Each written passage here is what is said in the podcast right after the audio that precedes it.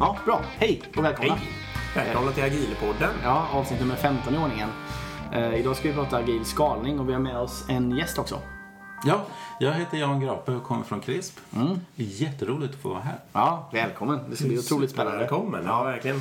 Eh, Jag heter Dick. Ja, jag heter Erik. Eh, Ni är nog vana vid att höra våra röster vid det här laget. Agil skalning är intressant just för jag har en del fördomar mot det. Eh, Men kanske mest för att jag tittar in i Safe. Eh, Så, så det ska bli kul att få snacka lite annat än Safe, men även prata Safe och vad det finns för faror och fördelar och sådär. Ja. Det är bara att ta avstamp någonstans. Var vill vi ta avstamp någonstans? Ska vi börja med varför? Ja, vad, vad eller varför? Ja. Ja, vi kan ju säga vad skalning handlar om. Ja, det kan vi med. Var, varför skalar man är, ju- är också en bra, jättebra fråga. Men, men när vi pratar om skalning och agil skalning som i sig låter som en motsägelse, tycker jag. Ja. Då, eh, så är det ju oftast för att man på något sätt vill tillämpa agilt på mer än bara ett enda team Ja. i ett företag. Och antingen så har man flera team som jobbar parallellt och då eh, jobbar ju de tillsammans på en större grej. Eller också så har man flera produkter. Och man kanske startar en ny produkt. Och så har vi, vi hade två förut och nu har vi fem produkter. Och då kanske vi också behöver skala för att vi har team som inte jobbar med samma sak men eh, Man behöver samordna deras eh, leverans på något sätt. på något sätt. Och sen eh, kan man ju skala liksom på höjden också. Och det pratas det inte så mycket om i det agila eh, samfundet här. Och det, det är att eh, agilt behöver ju inte bara begränsa sig till utvecklingsavdelningen. Nej, verkligen. Precis inte bara till utvecklingsavdelningen. Eh, och helt plötsligt så kommer det in såna här saker som säljavdelning, marknadsavdelning, kundtjänst eh, och liknande. Och eh, Men du kallar det för skalning också? Ja, det är ju liksom att man skalar liksom eh, tidigare i kedjan där, Ja, där vi ja. möter kunden. Ja. Och eh, så vi får ännu fler agila team då. Mm, Det är också ett, en ökning av antalet agila form- team. Och då blir det ju också en form av skalning. Ta agil HR som vi har pratat med PMI om till exempel. Eh, Så landade det ju där. Vi skulle få till ytterligare agila team då på HR som skulle göra att vi skalar vår, i, i vår agila organisation. Och då finns det naturligtvis behov av samordning där. Det, det, till exempel så kan det ju vara rätt kul för utvecklingsorganisationen att känna till vad marknadsorganisationen har för hyss för sig. Och om de ligger på samma planeringscykler och, och man liksom samordnar sig på den leden också. Va? Och inte bara lämna det till en produktägare som ska liksom magiskt ta hand om allt sånt där. Kunna och veta allt det där. Utan att man faktiskt samplanerar de där sakerna också. Då har vi skalning på en annan led än bara för Ja, jag kapacitet. förstår vad du menar. Ja, det är intressant. Skalning på höjden alltså. Nytt begrepp för mig. Ja, men med. Ja, varför vill man skala? Det har vi kanske sagt här lite nu då. Eh, men du har, stä- du har frågat det i organisationer ibland då? Eh, Ett av de vanligaste skälen eh, till att man skalar då, det är ju att man vill göra eh, fler saker. Eller mer Ja. än vad man just gör just nu då. Och eh, eh, jag tycker att en tumregel när man skalar för att öka sin kapacitet, det, det är faktiskt att ifrågasätta om man överhuvudtaget ska skala. Ja. Eh, det är jäkligt krångligt helt enkelt att ta hand om 50 team istället för 5 team. Och då ska man ju vara rätt säker på att det är helt, helt nödvändigt att man behöver göra det. Och ibland så när jag har frågat runt lite grann om varför skalar ni? Så eh, några av de sämsta förklaringarna jag har fått höra det, det är eh, en chef på ett bolag som sa att eh, jag måste uppnå mitt headcount. Och det var, han hade helt enkelt uppifrån fått reda på att inom det här produktområdet så vill vi öka antalet människor. Vi vill faktiskt dubbla antalet människor. Och det hade blivit en sån här KPI som han hade då. Om man inte uppfyllde den då skulle han inte få sin lönebonus. Så att han anställde folk eh, utan att egentligen behöva det. För att någon högre upp i organisationen hade bestämt att han behövde fler människor. Han skulle ju ha anställt folk som bakade bullar eller putsade hans skor eller något sånt där istället. Ja, som, faktiskt. Som inte störde Och som värdighetsrummet. dessutom var billigt. Ja, som vill ju. Precis. Eh, man kunde ge lite uteliggare någon form av medborgarlön. Ja, sånt precis, där. exakt. Det hade, hade ju varit eh, socialt eh, motiverat också. Vi har pratat om det, bara sticka in det. Vi har pratat om det någon gång innan, jag tar upp det igen bara. Att det är väldigt vanligt tycker jag med det här med imperiebyggeri. Det är många, alltså det är antal folk som chef speciellt och desto mer fler folk du har under dig desto bättre chef är du. Och det är många dåliga chefer gör då, eller många chefer överlag gör. Istället för att liksom göra sin avdelning de har nu effektivt för att sen kunna ta ett högre chefsjobb för att få mer folk under Ja. sig om det är man vill ha. Så ser man till att man på sin plats just nu försöker bli så mycket folk som möjligt. Fast det inte har någon, någon alltså alla säger nej, vi vill inte vara fler. Så bara öser man in folk som chef. Man försöker att växa. Ganska vanligt. Jättevanligt. Ja, och det där är faktiskt mitt andra exempel på riktigt dåligt skäl eh, att växa. Där Jag var på ett, jobbade med ett företag där de hade i sin chefskarriärsmodell att du kunde vara chef på, inte hierarkisk nivå, men liksom hur bra chef du var, hur långt du hade kommit i din chefsutveckling så kunde du vara chef på nivå 1, 2, 3 och 4. Och för att kunna bli chef på nivå 3 och 4 så måste du vara chef för minst 50 pers. Och vad gör den som är på chef på nivå 2 och, och eh, har 48 har 48 anställda. Självklart rekryterar man ju då så att man kommer dit och uppfyller det här kravet på att... Så det var någon form av eh, eh, inbyggt i systemet det här imperiebyggandet som du var inne Ja, på. det är ännu värre då. Eh, så det var ett annat exempel på sjuka skäl till att skada. Ja, det är jättekonstigt. Men det, det vanligaste det är ju som sagt att man vill kunna göra mer Ja. av det vi redan håller på med. Man hinner inte med. Nej, man tänker sig att det finns en proportionalitet mellan hur många man är och hur mycket det blir gjort. Eh, och då tänker man sig att man vill ha mer gjort så ska man ha fler människor. Ja. Det har ju alla drabbats eller Och det får man se upp för. Det, Ibland funkar det. Precis, det är lite det som jag brukar, jag brukar kalla den projektledningssjuka. Och det är liksom att okej om inte då leveranserna sitter eller något som inte lirar, det, det, då tittar man inte på vad är den faktiska orsaken. Uh, maybe jag kanske gör en value stream mapping och sånt. Utan istället så kollar man bara på, okej vi måste ha in mer folk. Liksom. Vi får ta in två konsulter till eller fyra konsulter till. Och, Vi behöver fler timmar. Ja, vi behöver fler timmar precis i värsta fall. Eh, ja, så, så det är ju det är ju en fara det här med, med att tro att det, det ska vä- växa bara för att man tar in mer folk. Ja, eh, och oftast går det ju inte bättre om man blir fler. Eh, Och i värsta fall, om man in... Säg att, ni, att det skulle gå fortare eller man skulle kunna producera fler rader kod eller vad det är för någonting man är ute efter då i det här lite sjuka läget. Eh, om man inte har bra kvalitet på de grejerna då kommer man ju bara att lyckas producera skit i högre fart. Så att, eh, det finns ju några sådana här förvillkor som ska vara uppfyllda innan man ger sig in på skalning. Och ett av de här förvillkoren som måste vara uppfyllt det är att man vet att det just är brist på antal människor som gör att man eh, inte kan leverera Ja, så mycket. Intressant. Och Hur tar man reda på det? Ja, eh, du nämnde value stream mapping. Och det är ju ett sätt att titta i vårat eh, utvecklingsflöde då. Vad gör vi för saker?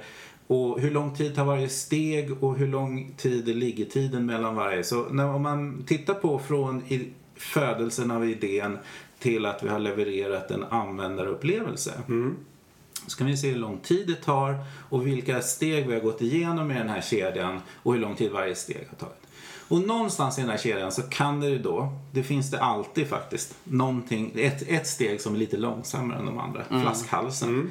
Och då ska man ju se då, är, är flaskhalsen verkligen utvecklingsteamet? Är det så att vi programmerar för långsamt? Är det det som gör att, att vi inte eh, leverera så mycket vi kan. Och det är faktiskt ganska sällan som det är det.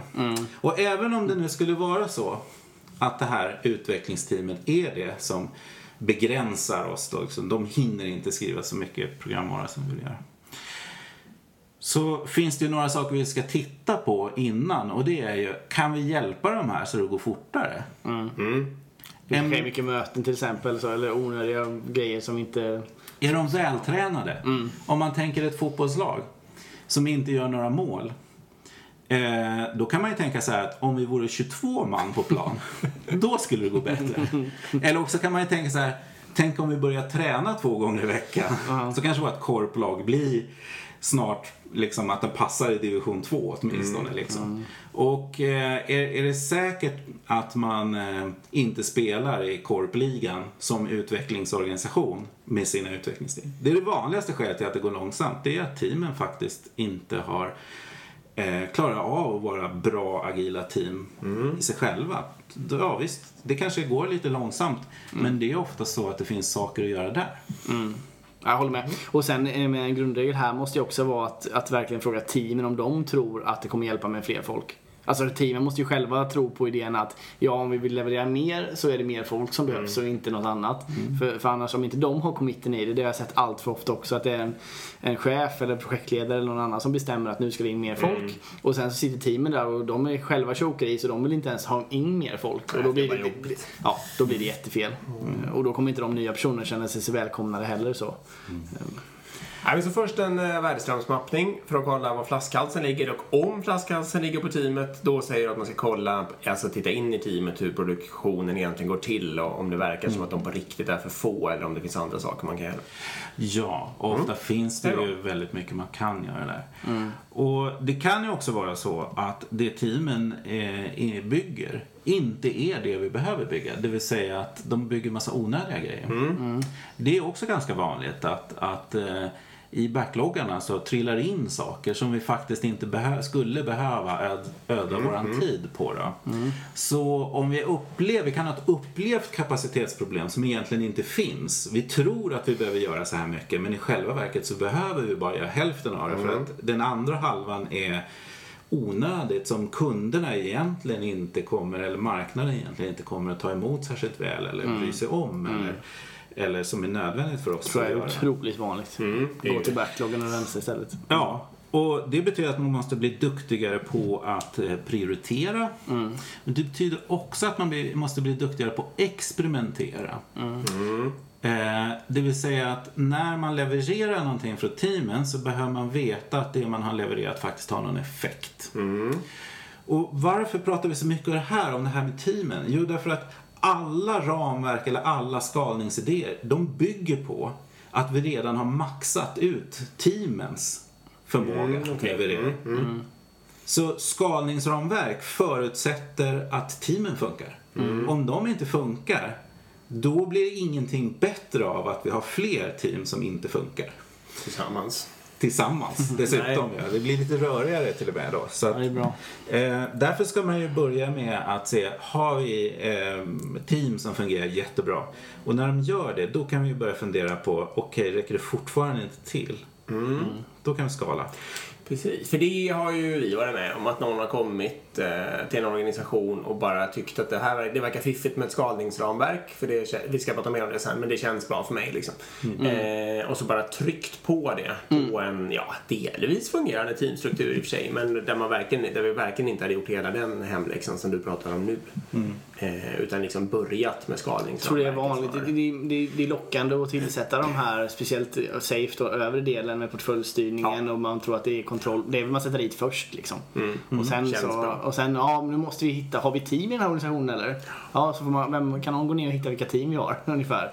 Så får man liksom leta på dem sen. Ja, och det här är lite intressant då hur man inför, om man nu ska skala, hur inför man skalning då? Ska man göra det bottom-up eller top-down? Och det du beskrev nu då, det var ju top-down.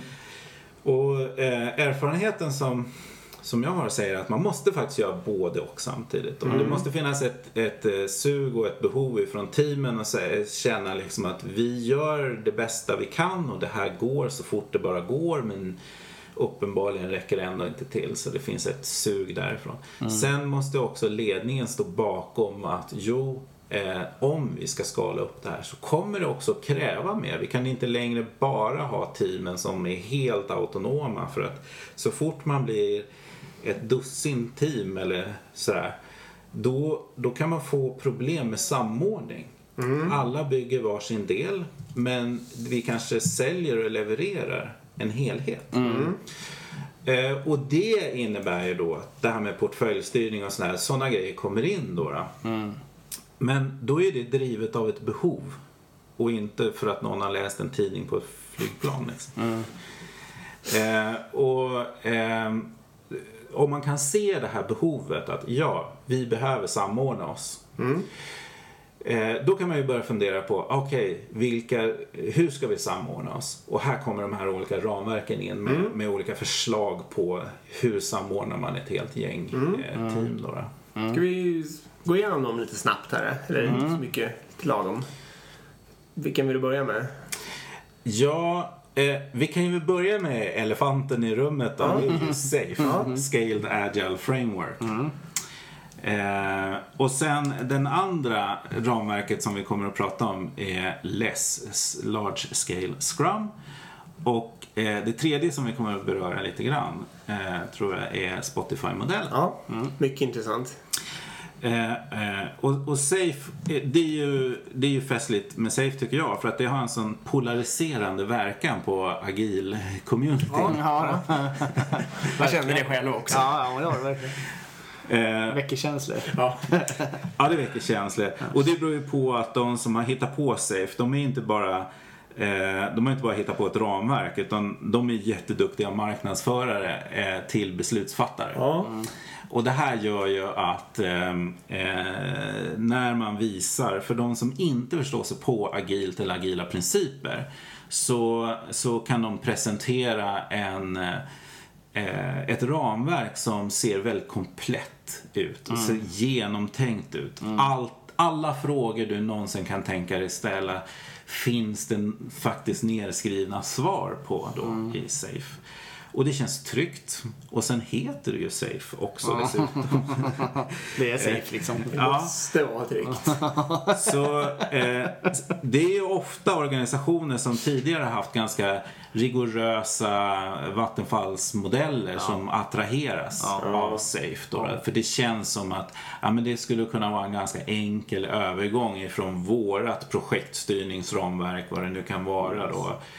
Props eller något sånt där. Eller, och sen över till, till Safe då, eh, där vi säger att vi har någonting som är nästan likadant fast det, het, det är agilt också dessutom. Liksom. Jättebra. Jag fick ju höra, det är ju på Agila Sverige 2016 i fjol så var det ju dels var det någon som räknade ut sig att Safe använder man bara till att lura chefsleden eh, och, och skapa trygghet för dem och hålla dem lugna eller något sånt där. Och någon annan räknade ur sig att Safe var ju eh, 10-talets eh, RUP liksom. Det var bara en fortsättning. Och det, ja, det är ju precis i linje med det du säger nu. Ja, eh, och så ser det ut på ytan. Och det är det här som polariserar då. Eh, om man tittar in i Safe och använder sig av Safe då så upptäcker man att eh, nej, det finns en massa nyttigt användbart där. Mm, absolut, det är. Eh, och eh, de, har ju, de har ju gjort en sak som är lite lik RUP då, då. Det är att de presenterar ett smörgåsbord av praktiker. Och sen så behöver man välja vad man ska tillämpa, vad som är viktigt. Eh, Medan vi är vana från Scrum då, att man skalar bort allting som man garanterat inte behöver och bara har kvar det som man faktiskt behöver. Så i Scrum hoppar man inte över någonting egentligen utan man gör de få, jag tror det finns så här 8-10 regler i Scrum som man ska föra om man nu ska räkna dem liksom. Eh, och man bryter inte mot någon av dem. Medan i Safe då så finns det Kanske, inte vet jag, jag har inte räknat dem alls, men det kanske finns hundra förslag på Ja, saker man kan göra. Mycket dokument och sånt Eh, också. och ehm, man behöver inte göra alla de där sakerna. Utan precis som andra agila ramverk så bygger Safe på ett antal grundläggande principer. Men de har valt att marknadsföra strukturer och praktiker och inte de här principerna. Men principerna är rätt sunda egentligen. Så att, och de, har man inte riktigt, de ser man inte riktigt om man går in på Safe heller. Alltså på deras hemsida och så man får, om man går in på deras hemsida så ska man klicka på någonting väldigt lite längst ner i den här Ja, eh, horribla så. bilden som beskriver sig. För då kommer de här eh, principerna upp. Då, då. Okej. Eh, och ehm, Men det är lättare att få tag i en rollbeskrivning så att säga. ja, det är bara att klicka på en gubbe där. Ja. Så får man veta vad en release train engineer är. Exakt. Men jag har tillämpat Safe hos ett antal kunder med framgång. Ja. Eh, och, ehm, Kan fungera säger du man. Eh, ja, alltså det, det, det funkar. Eh, men man måste ju göra det med huvudet påskruvat. Ja.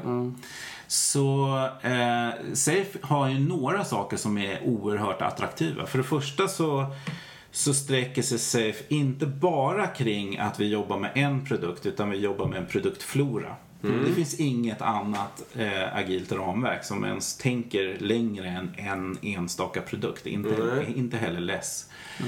Ehm, för det andra så tänker de också på sådana här saker som hur kopplar vi företagets, hela företagets strategi till produktutvecklingen. Ehm, och hur fattar vi beslut som behöver drissla ner eh, i olika delar av organisationen, inte bara där vi ska sitta och skriva kod. Ehm, och eh, en tredje bit som de ger sig in på som jag tycker är oerhört intressant, det är eh, hur finansierar vi vår verksamhet? Och i, i, i Safe så är det faktiskt så att man explicit plockar bort begreppet projekt. Som annars i många organisationer är det vanligaste sättet för ett utvecklingsinitiativ, vare sig det är agilt eller inte, att få pengar till att göra det här. Det är att man skapar, på någon nivå i företaget så skapar man ett projekt. Och så ger man det här projektet en budget, man ger det ett scope och man ger det ett önskat leveransdatum. Och sen säger vi, vi är agila.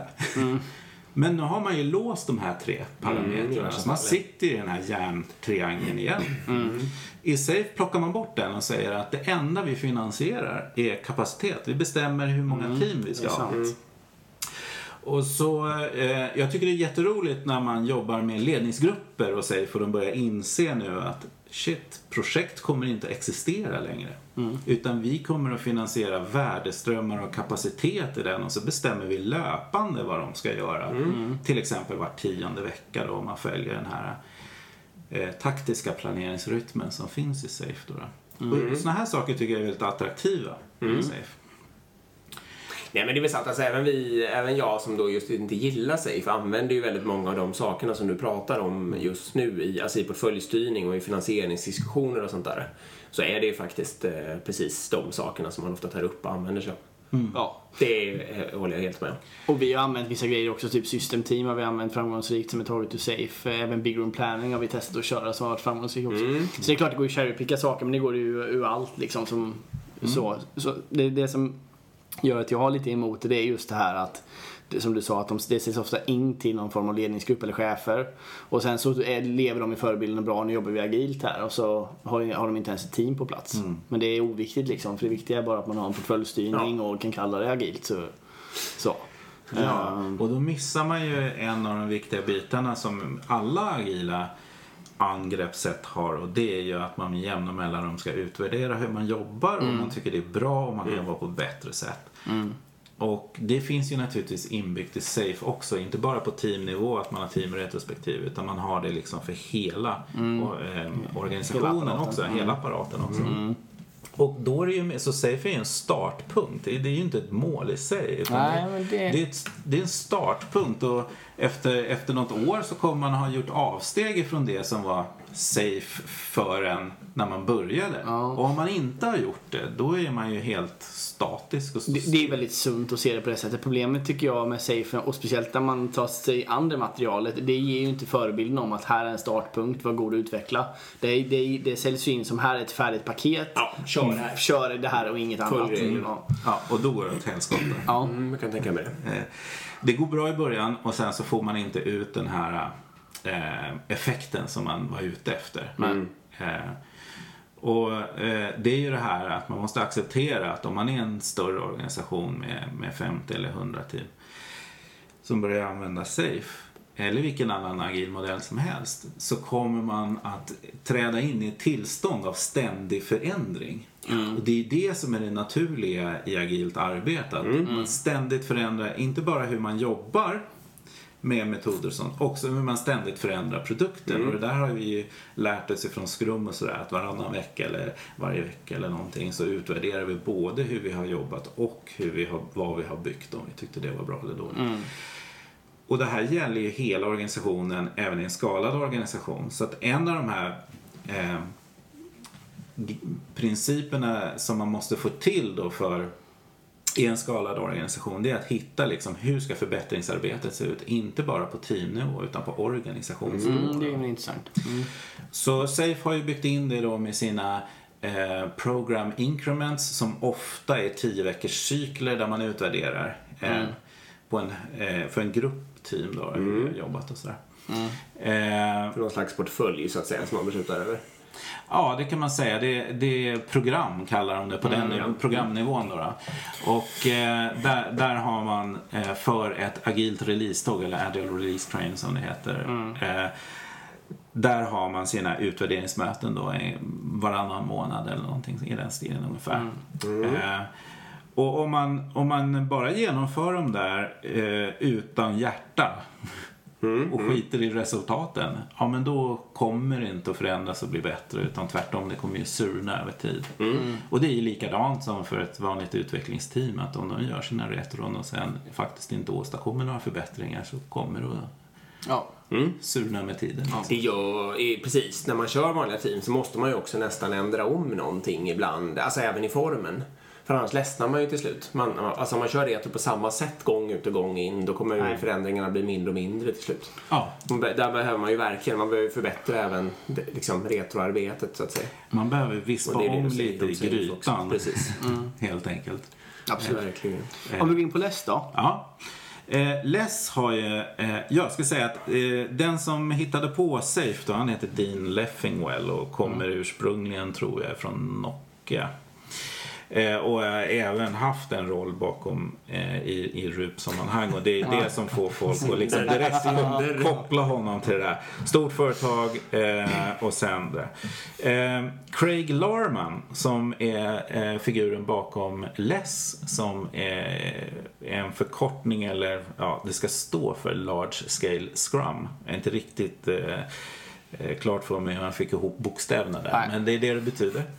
Han har ju precis motsatt ansats då med eh, att eh, det är han och Bas Vodde som har eh, eh, kommit på det här med eh, LESS. Och den motsatta ansatsen är vad är det minsta process vi behöver för att kunna skala upp till fler än ett team. Då.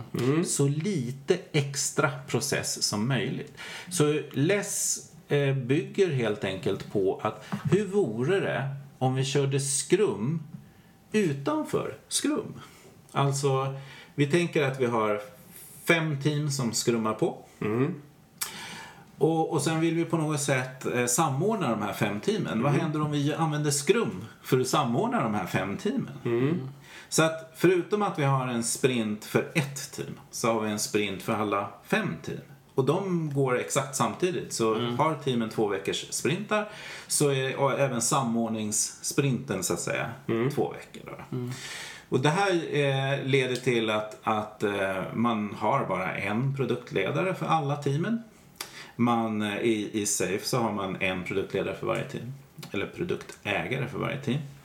Eh, och i, eh, man har bara en rytm som man har till exempel två veckors rytm som är det populäraste skrum sprintlängden då.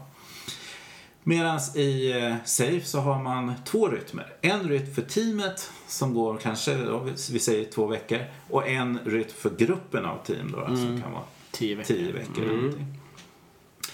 Ehm, och, och det här är ju bara för att minimera mängden overhead. Så det betyder att man planerar för hela gruppen och teamet på exakt samma tillfälle och man planerar bara två veckor i stöten. Så sprintplaneringen får två tydliga faser. I den första fasen i sprintplaneringen så så samlas representanter oftast från varje team och säger att våra team tar de här grejerna till, till våran sprint backlog. okej. Från en, den enda totala Produktägaren. produktbackloggen som finns som produktägaren har. Så alla tar sina bitar. Och sen tittar man på de här bitarna, om vi har beroenden till något annat team. Då löser vi det under sprintplaneringens andra fas som är en vanlig traditionell sprintplanering. Men om vi har beroende till ett annat team så, så ser vi till att vi gör den sprintplaneringen tillsammans med det andra teamet. Så, eh, och, och, så det kan, om man har jättemycket beroenden så kan det eh, urarta till en big room planning. Men Alla måste prata med alla. alla måste prata med alla. Det är grundläget i Safe. Man har en big room planning och då tänker man så här att alla kanske vill prata med alla så då, då har vi en planering där alla planerar samtidigt. Då blir det en big room planning. Medan i Less så är det mera on demand liksom när man behöver samordna eh, med team så gör man det tillsammans. En nyfikenhetsfråga bara. Vad är det som gör att man, eller hur gör man så att man inte drar åt sig de här representanterna som kommer på eh, första delen? Att inte de drar åt sig för många poäng liksom? Mm. Ja, men det är som vanligt i temat. Man har ju eh, statistik på vad man har klarat tidigare. Mm. Alltså man känner till sin egen velocity och de är ju estimerade de här sakerna för de ligger i produktbackloggen. Så. Ja, de är estimerade i poäng och då ska man, ja nej, då ska man ju kunna klara av det. Ja, så det är en Ja, liten okej. statistikövning Ja, kan man säga. Lite, man, på, man använder yesterday's weather helt enkelt. Mm. Så, Nej, men jag fattar. så kan det ju bli så att man tar åt sig för mycket. Det kan ju förstås hända. Mm. Men det kan ju även, det, ja precis, det kan ju Eh, alltid. jag menar, om Det så nu, om nu ens estimerade velocity eller estimerade kapacitet bygger på någon form av medelvärde så är det ju optimalt om man tar på sig för mycket var, eh, varannan gång Mm. och för lite varannan gång. För då pendlar man ju kring sitt. Så det är ingen fara om man tar på sig för mycket så länge man inte är galen och tar alldeles för mycket. Nej, men jag tänkte att teamen var tvungna att vara med och bedöma de där grejerna. Men det behöver vara gjort innan på något sätt då liksom.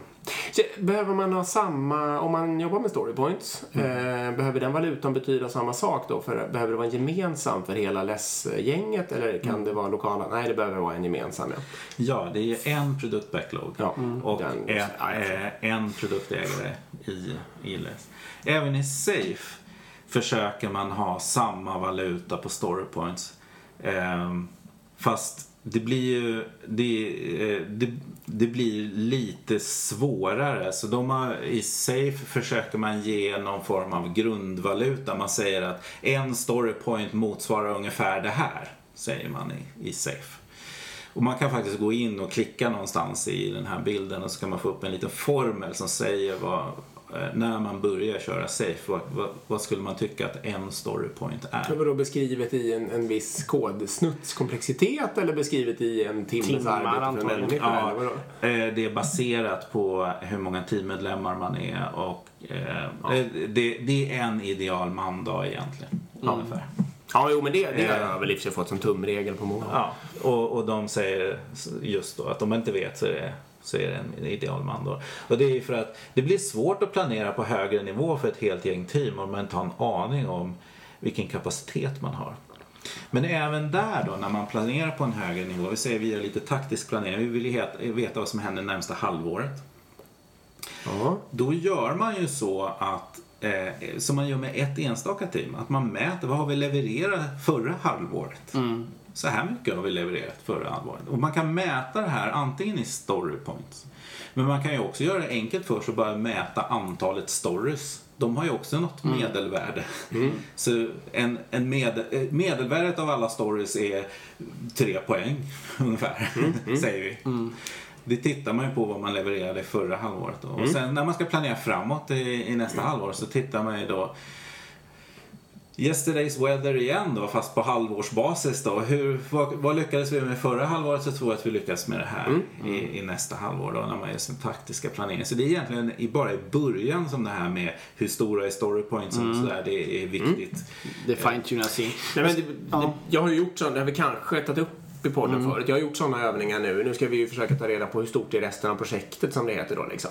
Eh, och då går det ju precis som du säger att titta på vad har det varit för väder bakåt liksom. Alltså, och då mäter vi ju i bara så här issues och sådär och sen så har vi lite större Eh, liksom, ja kalla det vad du vill då, men de kallar det väl någon slags projektdelar eller MVP kallar de det förresten.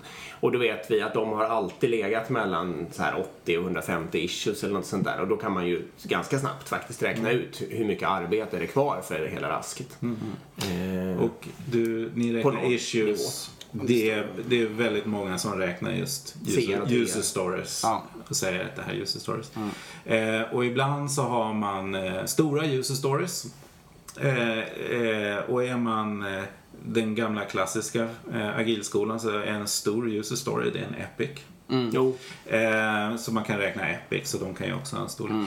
Medan i Safe då så heter en stor user story en feature. Mm, just det. Ett av de sämsta namnen i världshistorien. Ja, lite agilt man Feature, ja. För det är lite upptaget för feature team och liksom hel feature och Och kundfeature. det är också en, och, en, ja, en del i applikationen. taget, exakt. Ja, men, men en, i Safe betyder en feature bara en stor user story. Okej. Men om man tänker här nu på hur de har tänkt. Jag, jag ser ändå, för jag menar med Big Room Planning om man har alla team närvarande i en stor planering. eh, Det skapar ju transparens och medvetenhet att okej, fast inte jag jobbar med den delen, och säg att det är samma produkt nu då. eh, Fast inte jag jobbar med den delen av produkten eh, så, så vet jag ändå vad som händer liksom. Eh, Risken i Less är ju här att, att man inte vet vad som händer i samma, i samma produkt. För man, man skickar bara en representant som kanske har svårt, det blir visningslek över till Ja, de andra teamen och sådär. Eh, Så, så jag kan ändå förstå de olika aspekterna i sig för Less där, hur man tänker. Men något som vi inte pratar om som ändå rimmar, som måste ligga som grund här, det är ju arkitekturen i programvaran, hur det, hur det ser ut. För om man ska kunna ha team som jobbar helt oberoende av varandra utan att veta vad de gör, så måste det arkitekturellt också vara möjligt, typ mm. microservices, att man har sin mic- egna microservice. värld liksom. Precis. För sitter man och, i samma kodbas allihopa, eh, då blir det omöjligt att inte veta. Alltså, mm, ja, det blir svårare i alla fall att få ihop det. Så det kräver ju en viss arkitektur också. Det gör det. Eh, nu kommer du in på ett av mina favoritområden, nämligen agil arkitektur. Eh, men innan jag går dit så sa du någonting om LESS som faktiskt inte är riktigt sant. Eh, och det är det här att eh, teamen inte riktigt vet vad de andra håller på med. I LESS har man bara en produktägare. Eh, så alla teamen har samma produktägare. Så de har ju backlog refinement tillsammans med, sina, med sin produktägare. okej. Så de vet De vad som pågår, de vet vad som ligger i backloggen. Och det här, eh, och, och, eh, det här mm, eh, det är också en liten skillnad som man inte kanske först tänker på. Det är att i LESS så är skalning mycket mindre. Är vanlig eh, skolboksläs använder man upp till åtta team bara. Sen så, så, så säger man att eh, nu gör vi inte det mer. Så den största enheten som man har då, då med en produktägare, det är upp till åtta team. För, men en produktägare på åtta team, alltså såvida inte den här produktägaren är flera personer och man, det är produktägarteam. Eh, Det är bara en individ liksom. Ja, det, det finns, det, det, finns ju en, ja det, är tänkt så att det ska vara en individ men det betyder ju inte att det är den individen som gör allt arbete utan man eh, ska involvera teamen Mm. i att göra mycket av det här discovery-arbetet. Såklart. Men ändå, det, det, det sätter ju ändå upp... Jag är ju emot, det tycker jag är, om folk frågar mig liksom, vad, är, vad är problemet med Scrum och vad, vad finns det för utmaningar med agila arbetssätt och sådär. Då tycker jag det handlar mycket på om produktägaren. För det första blir man otroligt beroende om, om den där personen är en idiot eller bara är dålig så sabbar det ju hela leveransen.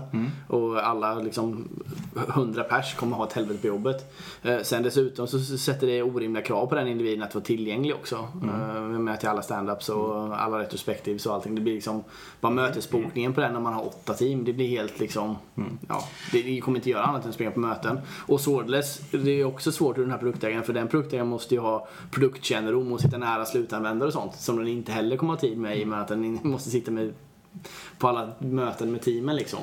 Så, så jag föredrar ju mycket hellre att man bygger produktägarteam om man nu ska ha produktägarskap eh, som kanske är ett mellansteg för att komma någon annanstans. Men då man inte bygger det på en individ för för då blir det ju väldigt sårbart. Jag håller med dig. Det här bygger på ett missförstånd från Scrum och det är att eh, i och med att man bara har en produktägare i Scrum då så, så är det eh, på något, på något vis har det fallit bort att discovery-arbete som handlar om att vad ska vi ha i backloggen och, och så här, att, det, att det inte skulle vara en lagsport. Det är klart det är en lagsport. Och om vi kallar det för discovery team eller eh, produktägarteam eller vad vi kallar det för. Men man är flera. Det produktägaren gör det är ju att det är en person som har det eh, ansvaret för succén av produkten och innehållet i produkten. Och eh, sen måste man ju som produktägare omge sig med eh, eh, hjärnor som är bra att tänka på de sakerna man själv inte är bra på. Som man har. Och väldigt ofta så finns de skarpa hjärnorna i utvecklingsteamen. Mm, och det, det glömmer man ibland bort i agila sammanhang och tänker att produktägaren på något sätt ska servera user stories till teamen. Men teamen ska ju vara med och ta fram user Ja, stories. ja, självklart. Eh, Så då finns det ju helt plötsligt in, då, är, då är det inte en produktägare och, och, och sex stycken i ett team. Utan man är sju stycken som håller på med discovery-arbete. Sen kan det ju finnas andra ehm, eh, kompetenser som man vill ha. Man kanske vill ha en del analytiker, man kanske vill ha en del usability-folk som inte finns tillräckligt många av utan de kanske får finnas där som parhästar till produktägeriet snarare än att de sitter direkt in i teamen. I, många team har UX-folk direkt i teamen. Det går oftast mycket bättre för de teamen. Det är min erfarenhet också. Ja. Men om man inte har det så, så får de väl poola ihop sig då med produktägare. Mm. Ja, vad bra. Spotify-modellen då? Om vi lämnar Safe och Less. Mm. Eh, då hoppar vi över favoritämnet Ja. eh, eh, eh, arkitektur tills vidare. Ja. Eh, vi kanske kan gå tillbaka till det lite ja, senare. Vi, vi. Spotify-modellen det är lite sjukt men Spotify-modellen är ju inte framtagen för någon annan än Spotify. Det är ju en skräddarsydd kostym. Och chansen att min skräddarsydda kostym ska passa dig den är ju ungefär lika liten som att Spotify-modellen ska passa ett annat företag. Mm. Och nu, nu, nu är inte det här TV så ni ser inte hur absurt det är då, men jag är ganska stor. Eh, så min kostym skulle sitta väldigt dåligt då på en, en, en slank och vacker kille som du då. Så, Tack, tack. Det var Erik han syftade på det om ni undrar. Ja, ja, vi säger det. Kan notera det. Eh, Men eh, det Spotify, det Spotify har gjort som är intressant och som man faktiskt kan kopiera det är ju sättet de kom fram till sin modell. Genom att inte bara experimentera med produktens innehåll och utseende och eh, teamens arbetssätt utan även sin egen organisation. Hur ska vi vara organiserade? Och det som jag har faktiskt inte jobbat på Spotify. Så eh, ni borde prata med någon som har, som har eh, gjort det och som kan, kan säga exakt hur det går till. Då. Men hal- hälften av alla kollegor till mig på CRISP har ju ungefär varit på Spotify. Så lite har jag fått höra. Men deras eh, eh, nuvarande modell, hur den ser ut då, den som alla känner till med, med squads och tribes och chapters och allt vad det heter. Den har ju utgått ifrån ett antal grundprinciper som de har velat uppnå. Det är att teamen ska, för det första så vill man ha team. Ehm, och för det andra så vill man ha tvärfunktionella team som klarar av att leverera saker från ax till limpa. Alltså de kan, de kan ta fullt leveransansvar. Så de lever, ett team på Spotify ska inte kunna leverera bara en liten komponent som något annat team tar vidare och sen ger själva slutleveransen. Utan de ska leverera sin bit hela vägen så långt ut till kunden som möjligt. Och ehm, eh, en, ytterligare en princip det är att de- teamen ska kunna vara så autonoma som de bara kan. Och vill man uppnå ehm, eh, end-to-end ansvar och autonomitet och man är ehm, 40 team. Jag vet inte hur många team det är på Spotify nu. Det är förmodligen betydligt fler. Hur ska vi vara organiserade då? Ja, då ska alla kunna allt till exempel. Precis. De är En 1500 personer på Spotify idag vet jag. Så, och så, Kan utvecklingsorganisationen vara hälften då kanske? Eller? Kan det vara så? Ja, men jag tror alla är team i hela organisationen. Fem. Ja, okej. Mm. Och en sak som Spotify gjorde i det här läget, som jag förstår då, det var ju att de ville frikoppla sig från alla tidigare förutfattade meningar om vad saker och ting var. Så de införde sin egen nomenklatur. De sa att vi har inte Scrum Masters, vi har agilcoacher. Vi har inte eh, team, vi har squads. Vi, Ja, det ska inte heta vi, avdelning och sånt där som Ja. folk direkt fastnar i nu. Precis, utan man, man införde eh, nya namn på de, nuvarande, eh, på, på de strukturer som man ville ha för att kunna ge de här nya strukturerna en alldeles egen, unik mening. Då. Så de frikopplar sig lite grann. Och, och, och det var, eh, så när ett annat företag kommer till mig och säger att ja, men vi har tribes här. Då har de ju inte frikopplat sig. De har inte tänkt själva utan de har tagit en mall och bara tillämpat den. Och då tror jag faktiskt att de här ramverken som LESS och eh, SAFE, de är ju de är tänkta för att man ska kunna planka dem och, och köra sin egen kopia av dem. Men det är inte och Spotify. Spotify-modellen är ju, eh, har ju, har ju liksom inte svar på frågorna hur ska det funka hos oss. Nej. Eh, så det är ingen dålig modell, tvärtom. Det är beundransvärt vad de har gjort. Jag tycker det mest intressanta det är ju att de faktiskt eh, experimenterade sig fram till det de är, eller var för ett tag sedan när vi såg de här Spotify-videosarna. Och sen så fortsätter de ju För det experimentera. utvecklas väl fortfarande det här Ja. förstås. Och det är det som är den här egenskapen man vill kopiera. Om, om någon kommer och säger vi vill vara som Spotify, vad bra. Det betyder att ni kommer att vara jättevilliga att ändra er organisation och ert sätt att arbeta. Men det du säger är egentligen att man skulle ku- om man nu vill apa, eller vad ska man säga nu, om man vill stjäla med stolthet eller låta sig inspireras av Spotify så ska man förstå att det kanske är en principstyrd eh, skalningsmodell de har. Ja. Och så ska man bestämma sig, skulle kunna ta deras principer eller, eller blanda och ge och ta några andra eller vad man nu tror passar sig själv. Och sen eh, försöka tänka ut ett arbetssätt som uppfyller de där principerna och som passar för ens egen organisation eller företag. Precis. Och så, så är faktiskt både eh, Safe och Less också uppbyggda. Det finns beskri- den här svårfunna principbeskrivningen då för Safe och det finns motsvarande väldigt mycket lättare att hitta för Less vad det är för grundläggande principer som gäller. Då. En ganska stor del om man eh, går till exempel Craig Larmans kurs i, i Less då, så, så ehm, praktikerna hur man faktiskt gör läst, det, det drar jag av på en timme eller någonting. Sen så är det tre dagar som handlar om principer och, och liksom Okej. underliggande mekanismer i skalning. Då, så att, ehm, eh, därför är det väldigt intressant. Även om man aldrig någonsin tänker använda less ehm, Så är det bra- så är det en jättebra eh, gubbe att lyssna på och läsa hans böcker. Då. Eh, Så det här att man, man förstår varför man gör saker och ting. In, eh, och att det finns ett mål med varför har vi infört den här praktiken och, och fyller den vårt mål. Och gör den inte det så har vi någon form av retro och så ändrar på det. Mm.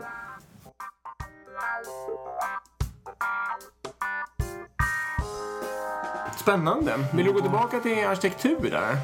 Ja, vi kan ju ta, eh, eftersom vi har pratat om Spotify och det, det, det är ett exempel som många känner till så därför pratar vi om det. Eh, jag kan ju inte Spotify lika bra som andra kan men eh, där gjorde man ju så om man nu har team som ska eh, kunna leverera eh, hela vägen ner till slutkund.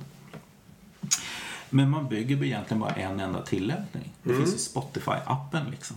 Hur gör man då? Man kan inte ha, alltså det normala, den, den naiva eller enkla ansatsen, den vanligaste ansatsen skulle ju vara att man har en massa komponentteam. Och, och sen så integrerar man alla komponenter på slutet. Och så, och så, så blir det Ja. här stack och så. Men, men eh, på Spotify så bytte man ju arkitektur till eh, ett webbaserat gränssnitt med olika frames. Så att eh, gränssnittet, i- användargränssnittet i Spotify består av ett antal ytor. Och det är alltså olika team som har ansvar för olika ytor. Så det, det är något team som har ansvar för att trycker man på play-knappen så kommer det musik inom en sekund. Så de har hand om den där lilla rutan längst ner där. Med spola framåt och spola bakåt och paus och play. Och sen finns det något annat team som har hand om att presentera eh, playlisten, spellistan. Och de har alltså hand om det här fältet som är ovanför. Och så finns det något tredje team som har hand om eh, fältet längst till vänster där vi har listan av våra eh, playlists och annan navigeringshjälp. Gubbigt är arkitekturen. Ja, deras arkitektur, det, de har lyckats göra då, det är att de har skapat en arkitektur som frikopplar teamen från varandra så långt det är möjligt. Så deras arkitektur stödjer agilt arbete. Ja. Och väldigt mycket av ondskan i eh, eh, programvarukonstruktioner som hindrar oss från att jobba agilt, det är att vi har en massa eh, kors och tvärsberoenden av saker och ting. Och de hittade liksom rätt ledd att eh, eh, strimla upp sin tillämpning. Så att de här som ska sköta det här med play-knappen, att det kommer musik inom en sekund. De kan sköta sig relativt oberoende av de som presenterar listan av vad vi har spelat och vad vi kommer att spela härnäst. Så... Eh, Till och med releasa i produktion antagligen själva utan att vara beroende av de andra. Alltså de behöver inte slå upp allting till en och så vidare. Ja, och på, på den detaljnivån vet jag inte hur det funkar på Spotify. Men, men just den här uppdelningen, just där eh, i den här appen var det, ju- det, det var deras nyckel då. Att, ja, men genom att kunna skapa eh, vertikala team som faktiskt äger sin vertikala ända upp i användargränssnittet då. Det möjliggjorde eh, agilt arbete hos dem. Hade de haft en lagerarkitektur så hade det varit helt annorlunda. Men logiken är ju då att det alltså är en kund-feature-arkitektur liksom. Att man är ansvarig för en viss del eller någonting som en kund kan göra. För man, är, man har, pekaren eller fingret är ju alltid någonstans i, på, i den där grafiken. Man kan bara vara på ett ställe samtidigt så att säga. Ja. Men det är, det är sant. Det är ganska smart. Ja, det är det. Och det är ju en sanning med, med viss modifikation. För sen har de ju massor med eh, underliggande team. Jag menar, de har ju till exempel en stor finanslösning hur du ska betala och abonnera. Alltså du ska ha abonnemang liksom. Eh, som bara, Men det är också en del av de-. Ja, det är det ju delvis på deras hemsida. För du en gång slår in ett kreditkort. Men jag menar, Mm. det är ju, nu vet inte jag, men jag kan tänka mig att de har tiotals team som sitter och jobbar med det. Och alla Mm. De har ju inte en gud idé liksom. Men, men, men visst, principiellt för deras slutprodukt så har de ju den. Mm. Ja, men det var för att illustrera ett sätt att hur en, eh, hur en arkitektur kan stötta agilitet.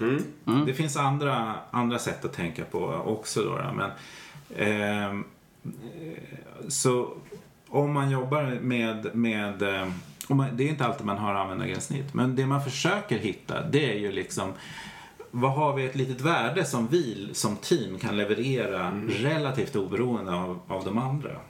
Så, att, så att användarna märker att vi har gjort vårt jobb. Eh, en gång i tiden så började jag min karriär på Ericsson och då kan man ju få sitta och programmera något litet block som är som ett som är en sån här liten tand på ett kugghjul av tusen kugghjul. Eh, och om vi levererar eller inte levererar, det finns inte en användare i hela världen som kommer att märka skillnaden. Liksom, Nej. för att eh, man har inget eh, ansvar hela vägen ut. Då. Eh, och det gör ju att det blir mycket svårare att skala. Eh, för att eh, man, får, eh, man blir automatiskt en, en länk eller en byggkloss mitt inne i en byggsats. Mm, det blir svårare Det såklart. blir mycket, Verkligen. mycket beroenden där. Här kan man ju då direkt inse att den klassiska indelningen i fronten och backen är ju typiskt dålig. Det vet vi ju om. Men, Ja. eh, för, Test för agil också, skalning och så vidare. Precis. Ja, det är direkt skadligt ska jag säga. Ja, direkt, direkt skadlig. Lyssnar ni nu allihopa? Ni hörde det där va? ja, här har jag mycket problem att förklara hemma på jobbet. Ja, och det är många företag som inte förstår det. Jag menar, många organiserar sig till och med efter det där. Att man har då en chef Ja. som är ansvarig över frontend-utvecklare och en chef som är ansvarig över backend-utvecklare och en chef som är ansvarig över testutveckling och så vidare. Ja. Fast de inte har någon leverans de facto utan de sitter i, i crossfunktionella team. Ja. Ja, det finns ju alla varianter. Eller också sitter de inte i crossfunktionella. Nej, nej, det är ännu värre. kan jag ju rapportera att förekommer. Eh, jag jobbar i en organisation som levererar en väldigt populär produkt som, som var komponent eh, indelad. Alltså den hade en komponentarkitektur som egentligen var ganska vacker och fin och sådär. Men, men man hade gjort då misstaget att varje team eh, levererade sin, en komponent. Så varje komponent hade en 1 mappning till, till eh, ett team som levererade. Och det betyder för att kunna leverera en ändring någonstans i botten på det stack så var man tvungen att, att den här ändringen den skulle sugas upp av teamet ovanför i stacken och nästa team ovanför i stacken och nästa team ovanför i stacken. Och vi mätte då ledtiden för en liten featureändring längst ner i stacken. Hur lång tid när kom den ut till användaren? Och eh, dels mätte vi ett teoretiskt mått och det var väl sådär något halvår eller någonting. Och sen gick, vi, sen gick vi in och tittade i Ja, de levererar bara varannan månad dessutom. Alltså, eh, sen gick vi in och tittade i deras eh, eh, ticketsystem där de hade sina user stories. Och då, då mätte vi då hur lång tid hade de här På riktigt. på riktigt var det. Och eh, vi hamnade någonstans runt tusen dagar på en del av dem där. Eh, och Man det, kan anta att det kundbehovet kan ha ändrats på tusen dagar. Ja, och problemet var ju att de som låg allra längst ut i stacken och användargränssnittsbitarna Eh, om de tog in en ny underliggande komponent som de själva inte hade ansvar för, men de tog in den komponenten och den hade någon defekt i sig, så, så var det ju användargränssnittet som fick felrapporten. Ja. Och de fick starta all troubleshooting och allt. ja, just det. Just det, just det. Eh, och det gjorde att de blev väldigt eh, de hade väldigt stort motstånd mot att ta in uppdaterade komponenter. Ja, det är klart. För att det gav upphov till så många Att potentiella Obehag. obehag. Då, så mycket felsökning och sånt där. Så att eh, de tog bara in grejer som, som när de måste, absolut måste. Så då, då var det många team som levererade nya fina uppdaterade komponenter som inte någon plockade upp. Då. Mm, jag förstår det. Eh, och s- det händer ju inte om man skär eh, istället för att ha så här massa komponentlager då, utan man tänker att man har vertikala tunna strimlor istället. Eh, då har ju vi en en ansvar för just den här funktionen i tillämpningen. Då. Ja, bra. Det, det jag håller med. Vad- Ja, hur man ska organisera sig kan vi glida in på här. Ja. Ge det ett race. Ja, och då har vi de här långa vertikala strimlorna. Eh, de brukar i många fall kallas för eh, värdeströmmar. Och eh, det enda sättet som jag känner till att, att, att det faktiskt går bra att skala på det, är- det är om man organiserar sig efter värdeströmmar. Så de företag jag har jobbat med som har varit organiserade på annan led Eh, när vi har omvandlat så att de är mer eh, organiserade efter värdeströmmarna så går det mycket bättre för dem. Mm. Mm. Och det beror ju på att man får färre beroenden. Och en värdeström, om man tänker bara vad, vad är en värde, ordet värdeström? Det, det är ju där värde strömmar in i företaget. Så en värdeström, det börjar ju eh, där pengarna trillar in. Det vill säga där vi möter vår betalande kund helt enkelt. Där börjar värdeströmmen. Och där sitter ju inte produktutvecklingen utan där sitter det ju sälj och marknadsföring och kundtjänst och sådär. Det är, där, det är där värdeströmmen börjar. Och de säljer den här produkten eller tjänsten som vi har. Och eh, det kan ju trilla in bra med pengar men om, det in, om man tänker att här finns det mer potential. Vi skulle kunna göra en bättre produkt eller en bättre tjänst. Ja men då anlitar man produktutvecklingen eller man går till dem och så säger man hej ni i eh, utvecklingsorganisationen. Vore det inte toppen om vi stoppar in den här grejen i backloggen och ni byggde den så kan vi sälja den här produkten ännu bättre och göra användarna ännu mer nöjda. Ehm, och vi kommer ju sälja ett antal olika produkter, erbjudanden, tjänster till ett antal olika kunder, marknader, länder, vad det nu kan vara för någonting. Och varje kombination av det där, det kan ju faktiskt vara en potentiell värdeström.